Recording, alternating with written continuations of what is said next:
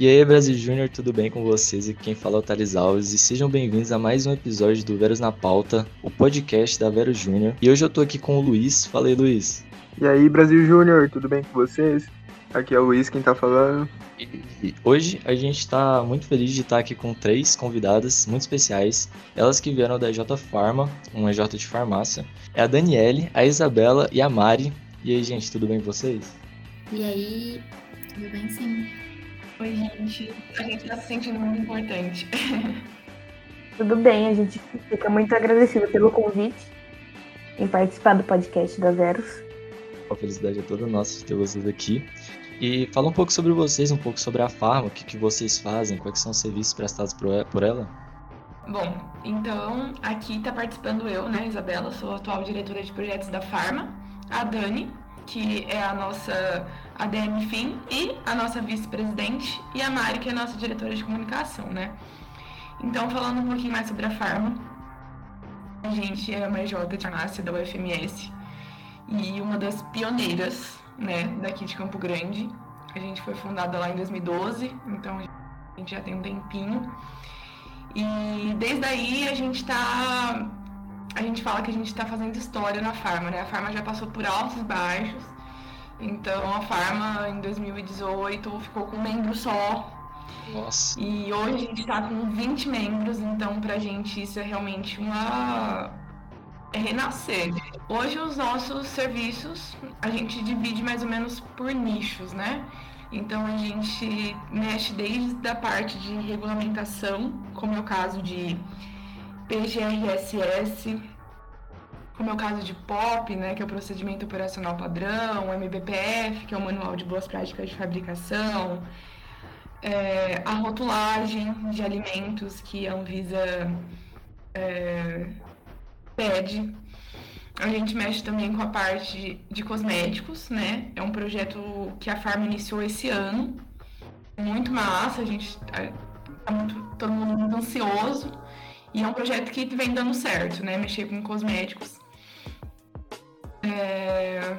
E também uma parte nova que a gente começou esse ano é o marketing farmacêutico, que também vem, nossa, dado muito certo. A Mari arrasa, que é a nossa diretora do comercial, né? Do comercial não, de comunicação, e ela que mexe com essa parte do marketing. Então é um, um serviço que, que a gente está apostando muito. E por último, assim, é um serviço que a gente descobriu por causa da pandemia, e é os cursos online, né? Então, ano passado, a gente, todo mundo pôde acompanhar que é, fazendo cursos online, se capacitando totalmente online.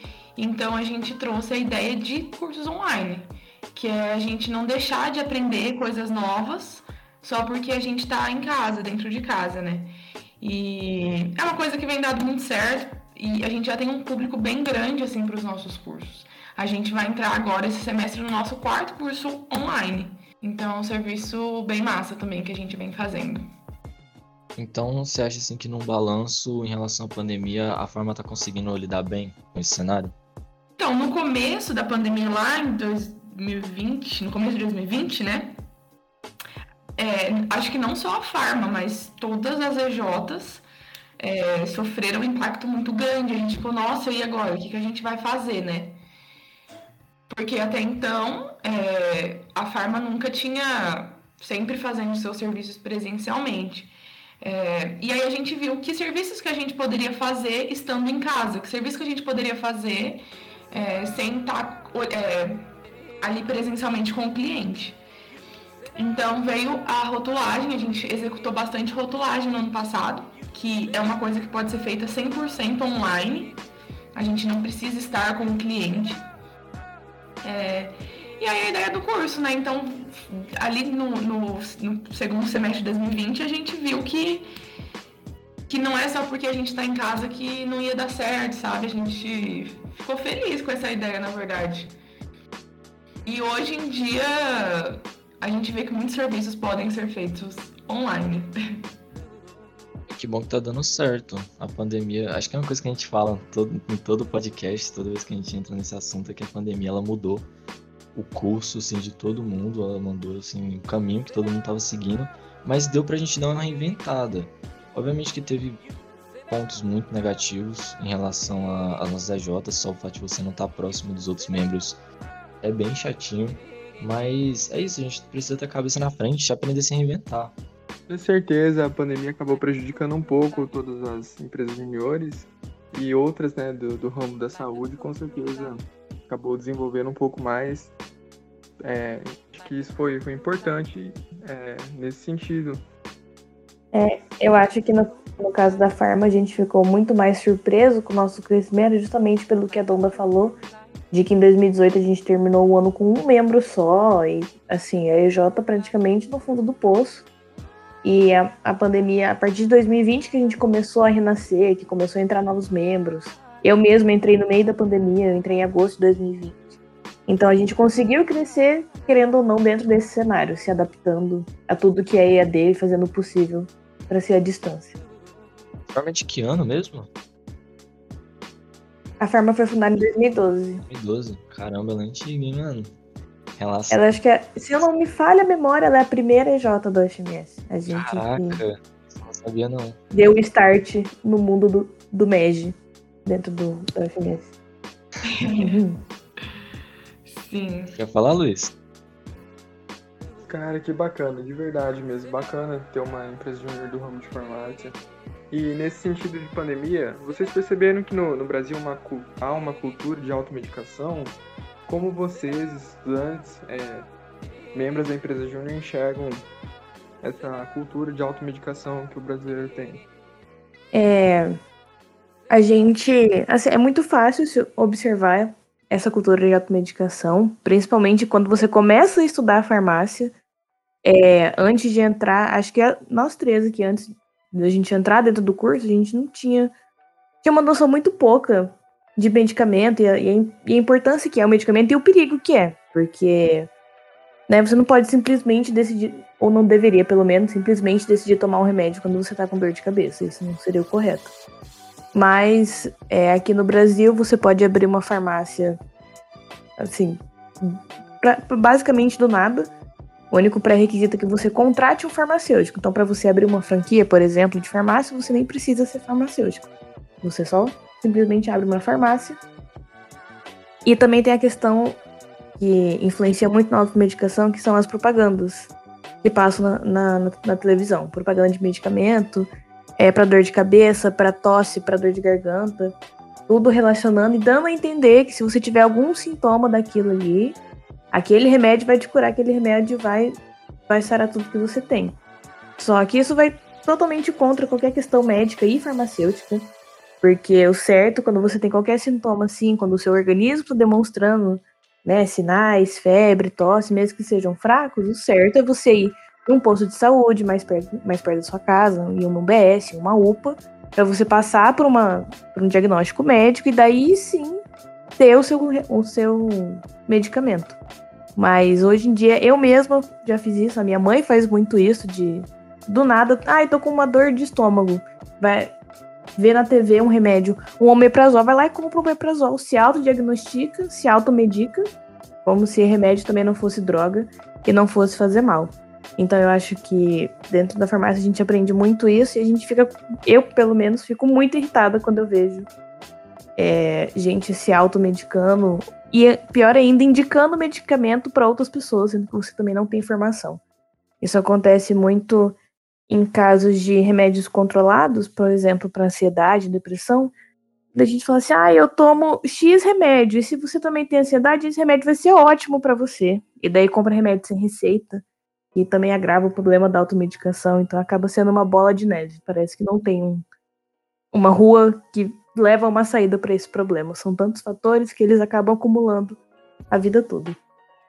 Cara, acho que todas as áreas da ciência do nosso país sofrem um pouco com a ignorância base da população.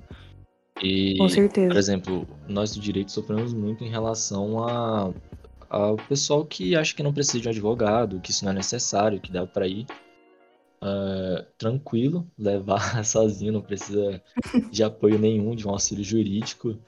E, e eu acho que a, a, farmácia sofre também com isso. E isso está se intensificando com o tempo. Realmente tenho curiosidade Sim. de saber se isso é um problema que existe aqui dessa forma só aqui no Brasil, ou se é um problema assim da humanidade, um problema mundial. Só que eu realmente não tenho conhecimento disso suficiente. É, eu acho que isso entra. Isso é muito exterior ao Brasil, mas eu acredito que isso seja mais frequente em países de, de primeiro, segundo mundo, apesar do Brasil não ser um desses ainda, porque a indústria farmacêutica é muito grande e ela é uma indústria que ela não, infelizmente, ela não busca favorecer o público, né? Porque remédio dá dinheiro. Você fingir que vai curar uma doença ou você simplesmente spamar remédio na sociedade, tipo, isso dá muito dinheiro. Então, a indústria farmacêutica é uma das maiores indústrias que tem no mundo todo. Então, o, o maior jeito também de ganhar dinheiro dentro dela é promover a automedicação. Só que uma das coisas que para mim não faz sentido é, por exemplo, nos Estados Unidos, que é um país que tem zero saúde pública, né? Tudo privado, você tem que pagar para respirar dentro de um hospital lá. É, a automedicação também é um problema lá. Eu acho que não tão grave quanto aqui, porque remédio lá é muito mais caro devido à falta de um sistema público. Mas ele nunca, nunca, nunca vai deixar de existir. Inclusive, acho que ele vai piorar, ainda mais depois da pandemia. Uma coisa até bizarra da gente pensar, porque qualquer pessoa que chega numa farmácia hoje, numa drogaria, tem remédio ali que fica uh, nas prateleiras que você não precisa chegar no balcão e pedir. Você só chega na farmácia com certeza isso já aconteceu com todo mundo aqui. Você chega na farmácia, você não precisa procurar alguém, falar, é, chamar o farmacêutico, enfim. Não, você pega o remédio que você quer ali e acabou. Então, isso sempre existiu, concordo com a Dani, acho que sempre vai existir. É... Até 2014, a gente não tinha uma lei que falava que farmacêutico tinha que estar na farmácia 24 horas. Hoje é uma lei, né? O farmacêutico tem que estar na farmácia 24 horas. É, então, as pessoas talvez não tenham tanto esse conhecimento também. Porque eu vejo o pessoal mais antigo, eu falo, né? É, vai na farmácia para simplesmente comprar e tá tudo bem, assim, não precisa, não quer um auxílio, ou às vezes nem sabe, entendeu? Que acha que o balconista é farmacêutico, sabe? É, um exemplo mesmo, eu cheguei na farmácia esses dias lá na minha cidade, né, lá no interior de São Paulo, e eu fui comprar uma máscara. Aí a, a, uma moça que ficava rodando a farmácia, assim, atendendo o pessoal, falou assim, ah, pode ali falar com o farmacêutico. Mas na verdade ele não era farmacêutico, né? Ele era só um, um balconista. Então isso também confunde muitas pessoas, sabe? até que ponto eu posso confiar, até que ponto aquela pessoa sabe mesmo. É, isso é um fator que eu fiquei. A gente tem uma matéria no primeiro semestre que é literalmente a história da farmácia, que consiste, tipo, como foi criado o curso e afins. E ele explica as funções básicas do que é ser farmacêutico, e tudo mais. E foi só aí que eu descobri a diferença entre balconista e farmacêutico. Para mim, todo mundo que estava atrás do balcão de uma farmácia era farmacêutico.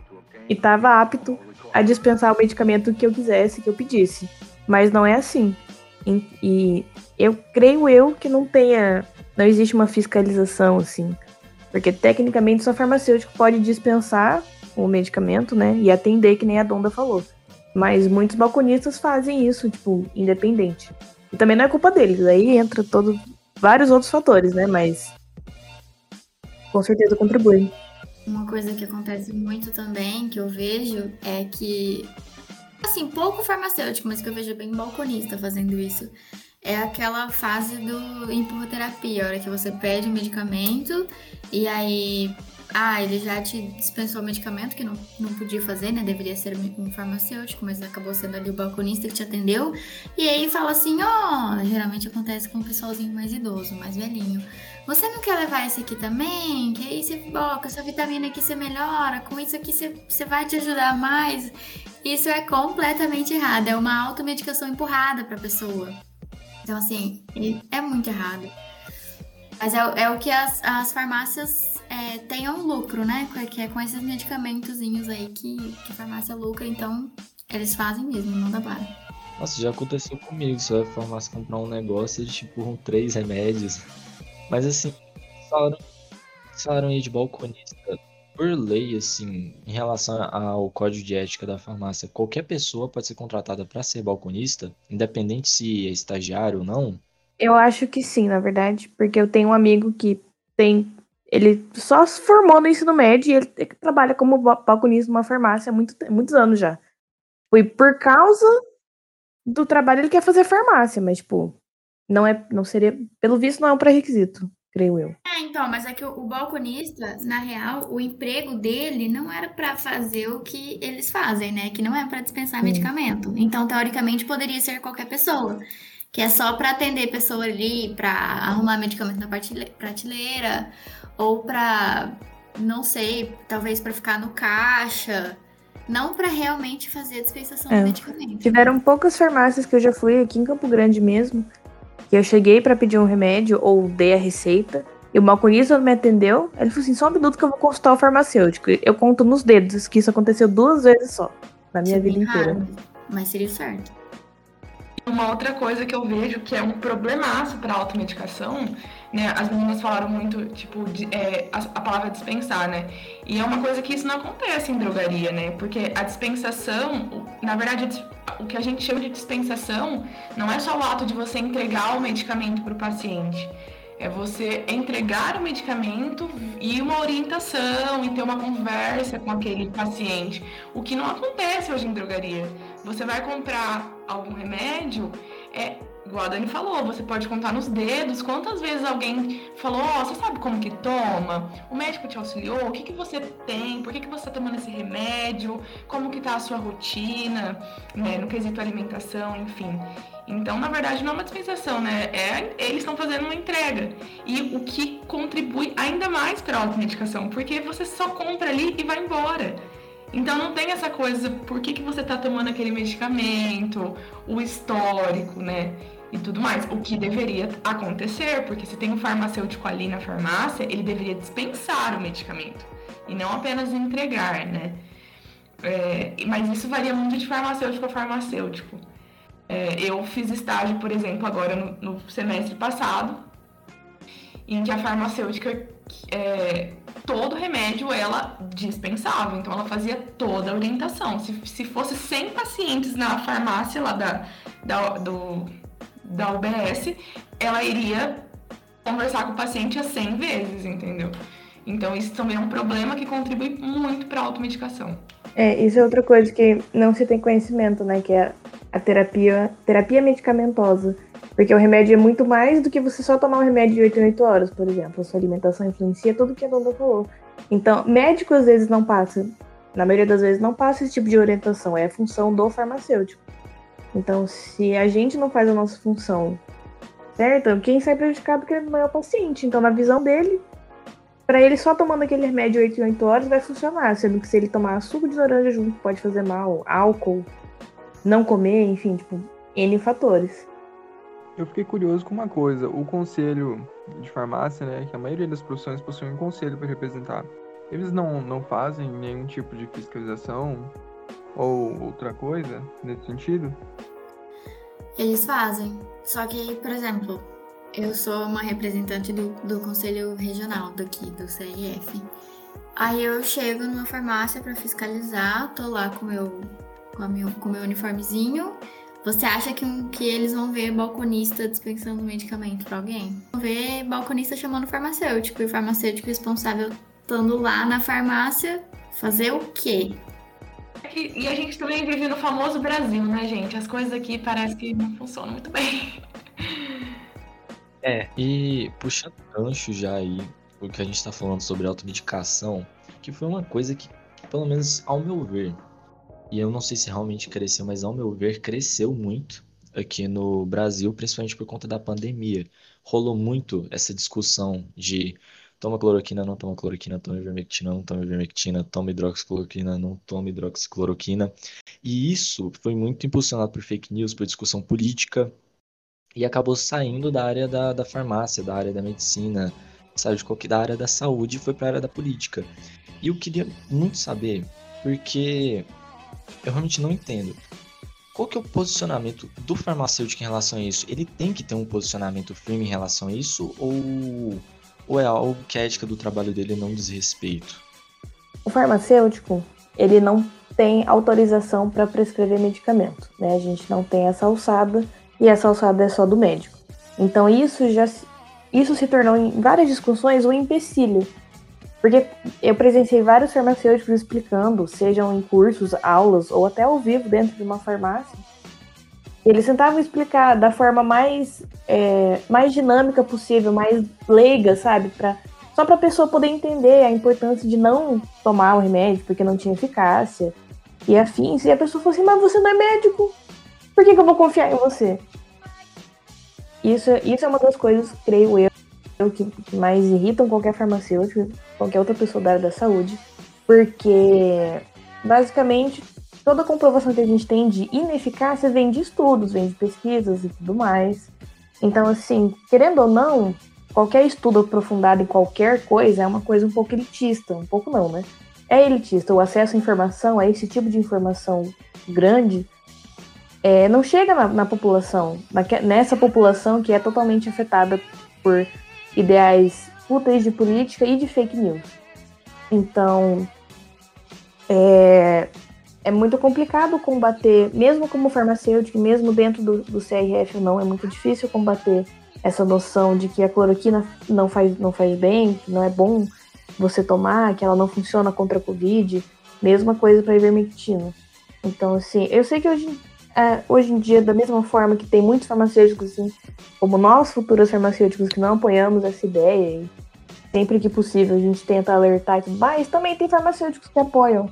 Por incrível que pareça, tem médicos que continuam receitando dentro dos postos de saúde. Então, apesar dos pesares, é uma, é uma faca de dois gumes. Sabe? Tipo, parece que às vezes não, não importa o que a gente sabe ou não, o que a gente deixa de saber porque a, a notícia vai continuar aí. Eu tive um caso na família de um tio meu que ele tomou cloroquina por três meses. Sem estar com Covid, sem estar nada. Ele só simplesmente tomou. Ele foi numa farmácia de manipulação de um amigo, ele manipulou a cloroquina para ele ficou tomando. E daí eu falei, tio, sabe que daqui uns anos, talvez, o seu rim, o seu fígado, né? Vão estar muito prejudicados e tal. Pode, né? A sua qualidade de vida pode cair muito.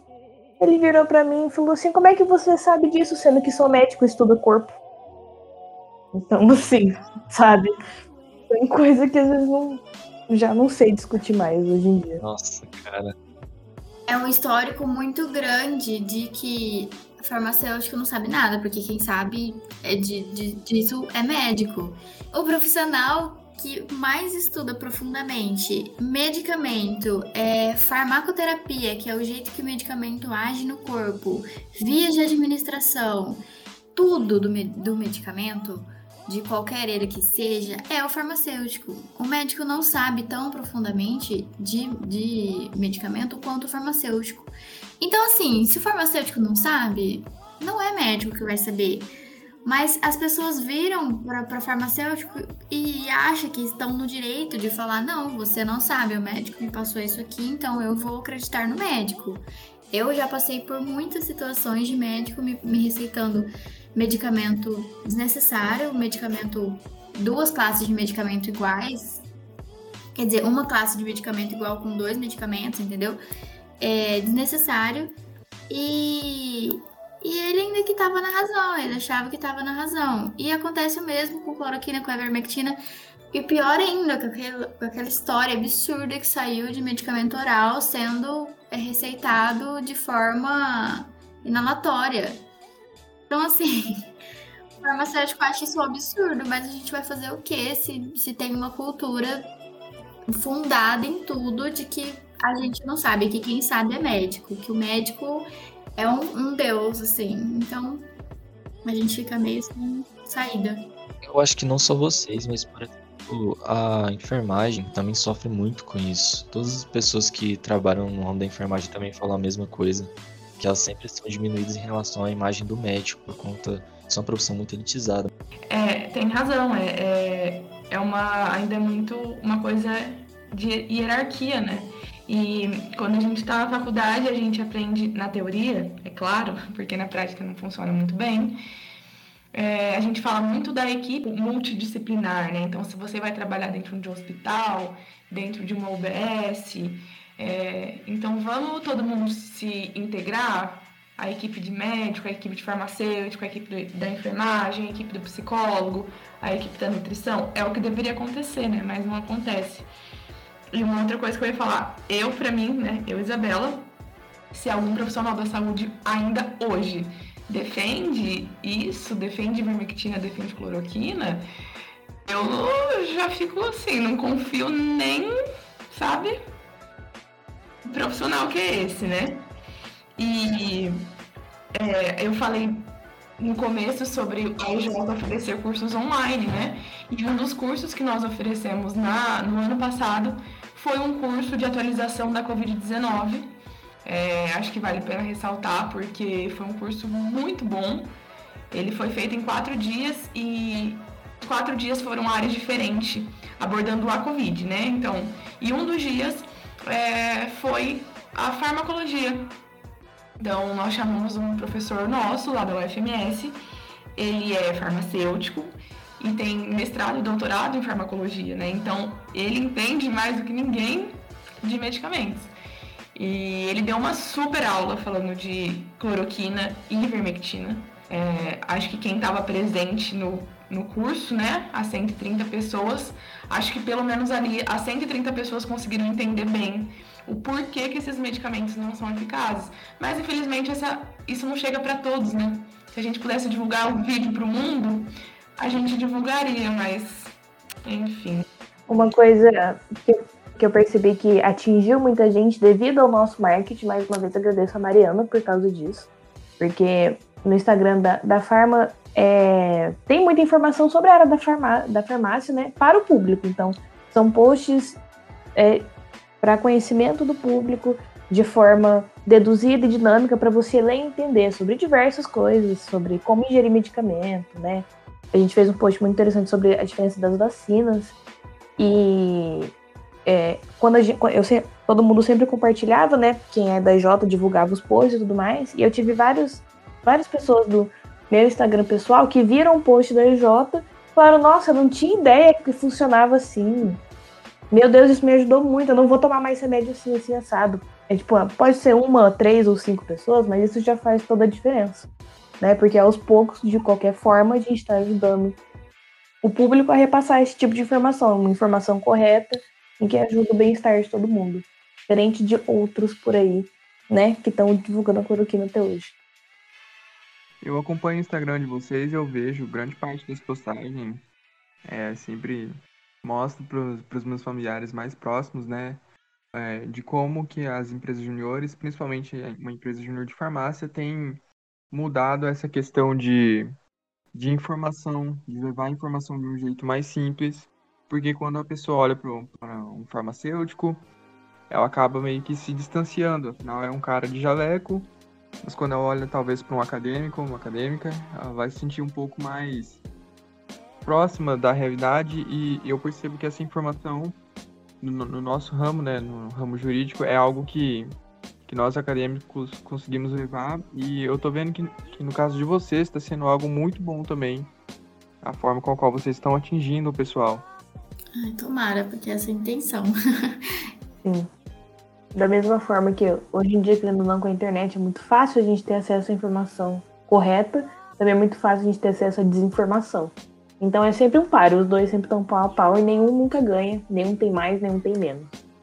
Então você pode continuar sendo ignorante o resto da sua vida se você quiser, mesmo tendo tudo ali na sua frente. Cara, e eu particularmente vejo que é uma, é uma luta muito difícil, né? Não é que eu vejo, é uma luta muito difícil, porque eu penso da seguinte forma: para você combater, você ir contra a ciência, você só precisa da sua ignorância. E a ignorância você, você já nasce com ela. Então, assim, é extremamente fácil você combater a ciência, você usar desinformação, você simplesmente ir contra aquilo que a ciência produz. E o contrário não é assim. É muito difícil você propagar a ciência, você apoiá-la. Isso é realmente muito difícil. Bem, você fazer um post no Instagram, você divulgar, é bem até tranquilo. Você precisa de ações rápidas.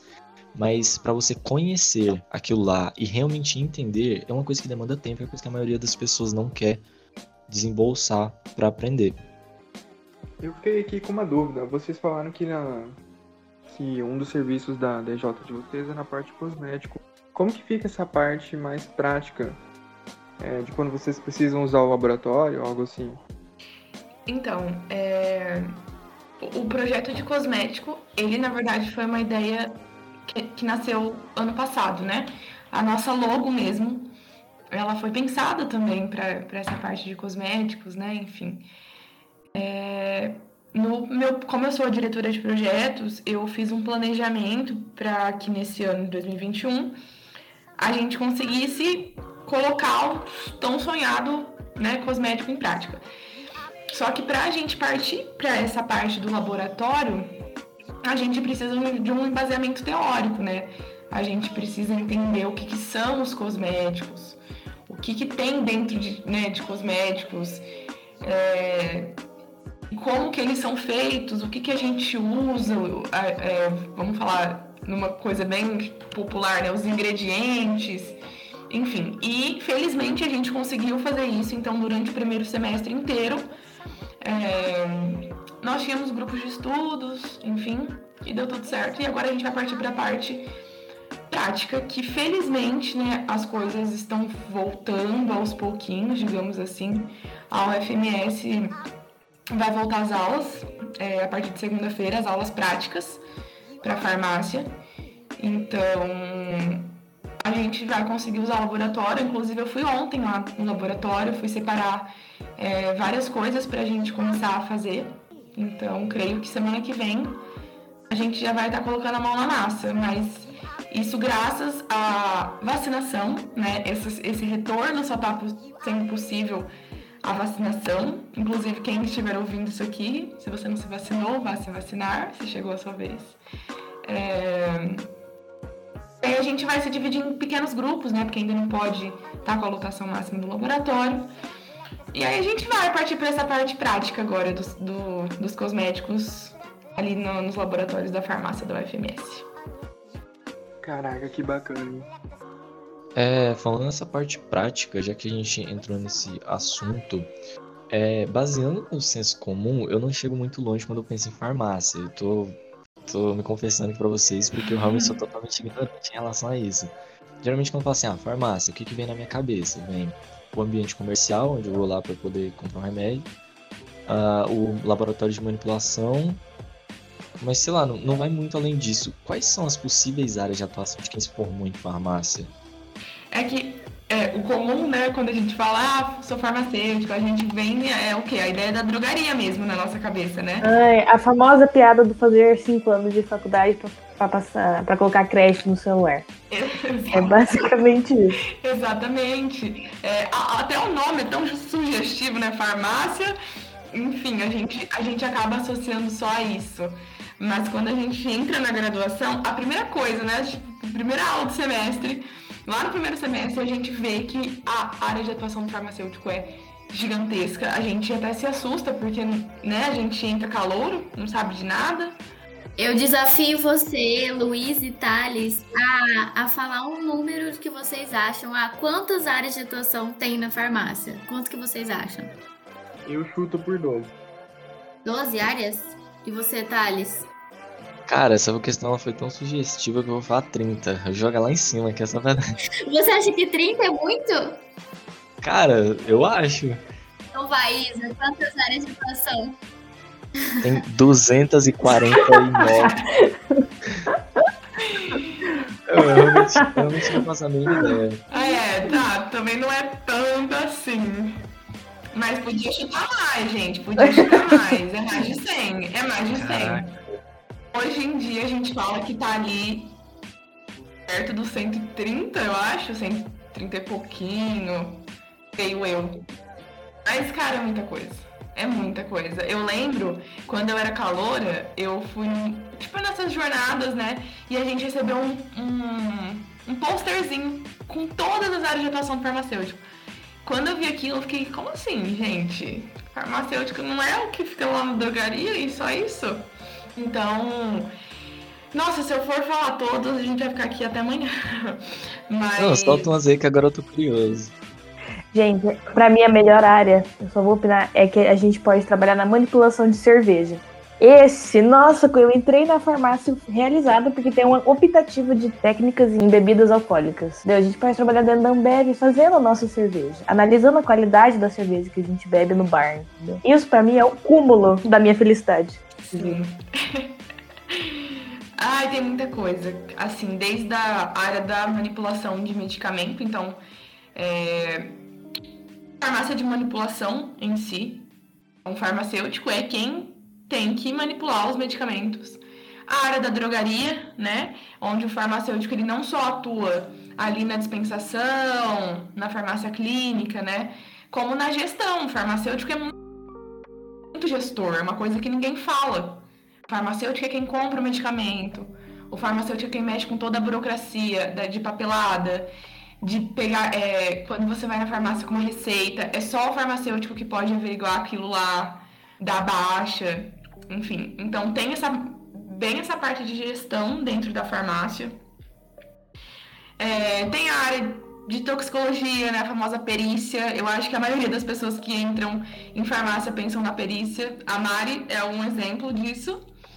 Acho que várias pessoas entram pensando na perícia, né, Mari? A perícia é uma área bem interessante. É uma área que é bem remunerada também, se você for pro caminho certo. Você fizer concurso para ser federal da perícia, né? Porque tem perícia. Esqueci, tem assim, várias, várias é, classes, né? Não sei se é classes que fala, mas aí você primeiro. Vários níveis? É, níveis, isso. E aí o último é, uhum. é, federal, e aí você trabalha com a perícia e a remuneração é muito boa, muito boa mesmo. Mas. Ai, a farmácia, cara. É assim, é, a farmácia é um curso que você, você pode entrar sem saber o que, o que você quer fazer da vida, porque você vai se encontrar. Não tem assim. Não tem não ter opção a farmácia tem todas as áreas. Ah, se você não gosta de, de atender pessoa, né, que é a clínica, então você vai para o laboratório. Se você não gosta de laboratório, você vai para indústria. Se você não gosta de indústria, você vai é, ficar lendo papel, que é essa área de gestão, que eu acho chata pra caramba, mas vocês Sim. advogados devem gostar, né? Mas eu acho péssimo. Ah, se você não gosta disso, vai para análises clínicas laboratoriais. Não, você não gosta de nenhum disso, vai para educação, vai fazer curso, vai ser professor de pós, professor Exato. de mestrado, professor de graduação. Tá, tá crescendo Sabe, muito essa parte tudo, da estética tudo, também, tudo. né? O farmacêutico na estética, é, que vai, vem, vem muito dessa parte dos cosméticos que eu falei. É, enfim, área da indústria é uma coisa que eu vejo que Campo Grande não puxa muito porque a gente não tem indústrias aqui, falo no geral, no Mato Grosso do Sul, né? Mas se você for para uma USP, por exemplo, lá eles puxam bastante para a indústria. É, eu acho que cada, cada faculdade puxa uma coisa que é mais forte ali, sabe? Eu vejo que em Campo Grande o pessoal puxa bastante para análises clínicas, que é você trabalhar em laboratório. É, hoje a gente tem as famosas residências. Eu não sei se também isso é, eu não sei se isso é de conhecimento de todo mundo, né? Porque às vezes a gente fala, nem sabe que existe isso, né? Então, assim como na. Eu ia perguntar na isso, medicina, eu ia né? perguntar isso, residência tipo medicina? É, exato. A de residência já pensa em, em, medicina, né? Isso, você escolhe uma área que você uh, gosta dentro da farmácia. Eu vou citar um exemplo muito prático que sou eu. Eu gosto muito da farmácia oncológica, né? é, fiz estágio na farmácia oncológica, enfim, pretendo seguir a área e pretendo fazer residência. É, então, nada mais é que eu termino a minha graduação, eu presto uma prova de residência e eu estudo ali durante três anos. Eu vou me, espe me especializar a fundo na oncologia para eu poder atuar. Inclusive, também é uma curiosidade, né? Porque eu, a, a, a manipulação das quimioterapias é uma coisa exclusiva do farmacêutico. E muitas coisas são exclusivas do, exclusivas do farmacêutico e ninguém sabe, né? Eu mesma, quando entrei na graduação, até me assustei, porque eu não sabia que tinha farmacêutico oncologista, né? E quando eu comecei a estudar isso, fiz estágio, é... só o farmacêutico pode manipular as quimioterapias, sabe? Então, residência é mais ou menos isso. Hoje, a gente, aqui em Campo Grande, sei que tem residência em saúde do idoso. É... enfim, você se especializa em vários assuntos, assim como na medicina, né? Ah, eu quero ser cardiologista, psiquiatra, enfim. Farmacêutico também. Isso é bem legal, né? A residência é, puxa mais para o lado da farmácia hospitalar. Você está trabalhando ali dentro de um hospital, com a equipe multidisciplinar, como eu, eu falei anteriormente. É, tem a pós-graduação também. É, tem a parte de mestrado, doutorado, enfim. Bem legal. Cara, perícia e produção de cerveja tá aí duas coisas que eu não fazia a mínima ideia. Tem muitos extremos dentro das 130 áreas que a farmácia Cara, atua. É bizarro. É bizarro. Eu vou ser essa pessoa, gente. Essa é a minha meta de vida. Essa é a minha meta de vida. Quando eu fiquei, quando eu descobri que era uma empresa júnior, quando eu entrei como calor, que os meus lindos veteranos fizeram um manual de calor contendo tudo que, que a farmácia tem dentro da FMS, uma delas era a EJ. Aí eu fui pesquisar o que é uma empresa júnior, né? Aquela pesquisa bem, bem chula assim na internet. E eu achei o portal da BJ, eu achei algumas coisas sobre o Enege. Aí eu vi o vídeo do Enege de 2019, que tinha um, um, um stand da Ambev. Eu falei, meu Deus, é aqui mesmo que eu vou entrar. É aqui mesmo, eu vou abrir a minha cerveja, eu vou consumir a minha própria cerveja. Vai ser assim agora. Boa sorte. Inclusive, a gente tem um professor que ele tem uma cervejaria artesanal aqui em Campo Grande. Então, é, e farmacêutico, galera. Farmacêutico. Farmacêutico. Ele mexe com plantas, é outra parte que o farmacêutico atua também, né? Famosa farmacognosia. É verdade. Mexe com plantas medicinais, enfim. A saúde pública, né? Que se você hoje vai num posto, você vai pegar medicamento, quem te atende é o farmacêutico. E enfim, várias áreas. Aí, como a Mari falou, se você não gosta de uma coisa, vai para outra. Sem área você não fica. Pode ter certeza. Cara, e é, eu vou fugir totalmente aqui do que a gente estava falando, porque eu tenho mais uma pergunta aqui, que é o seguinte. Dentro da. Quando a gente vai na farmácia, geralmente a gente encontra dois tipos de remédio. Eu não sei se só existem esses dois tipos, se tem mais, mas enfim. Geralmente a gente encontra ali o remédio que o pessoal chama de original e o genérico. E eu já percebi que tem muita gente que não gosta de comprar um remédio genérico. Eu não sei exatamente os motivos, mas eu já percebi que existe uma resistência. Tem como vocês dar uma palhinha pra gente explicar o que, que é e por que, que existe sempre essa resistência de muita uma parte da população em comprar o remédio genérico? Olha, Thales, esse remédio original que você falou é o remédio de referência. Então existem três tipos: o de referência, o genérico, que é o que você falou, e o similar, que é totalmente diferente do, do de referência e do genérico. Assim, meu ponto de vista, por que, que as pessoas não gostam muito de comprar remédio genérico ou falam, ah, não, não quero genérico, vou ficar com esse de referência aqui mesmo. Porque elas acham que o remédio genérico não é de tanta eficácia igual o de referência. E isso é um, é um equívoco, um erro que muitos médicos passam, inclusive, que eu já, já tive consulta com vários médicos que eu falava assim, ah, posso tomar tal remédio que ele me passa. Porque sempre médico ama passar remédio de referência, né? Falam, ah, posso tomar tal remédio. Eles falam assim, ah, não confio muito no genérico. Só que assim, o que, que é o remédio genérico? Nada mais é que o remédio de referência, com o mesmo princípio ativo, as mesmas propriedades, só que um pouquinho mais barato. Por que mais barato? Porque assim, o remédio de referência foi uma pessoa que estudou aquilo e que fez várias pesquisas e que surgiu o remédio de referência, ele foi o primeiro naquela daquilo, do, com aquele princípio ativo ou com princípio ativo, ele foi assim, ou surgiu, né, o primeiro. Então ele tem um gasto muito grande com pesquisa, com desenvolvimento, e assim, para você chegar no medicamento pronto, ele não é assim de um dia para o outro. Ele faz várias lotes, vê se deu certo, se não deu, faz de novo, se conseguiu chegar na terapeuta, na terapêutica que, a, que, que essa pessoa que está fazendo o remédio queria. Bem, se não chegou, faz de novo.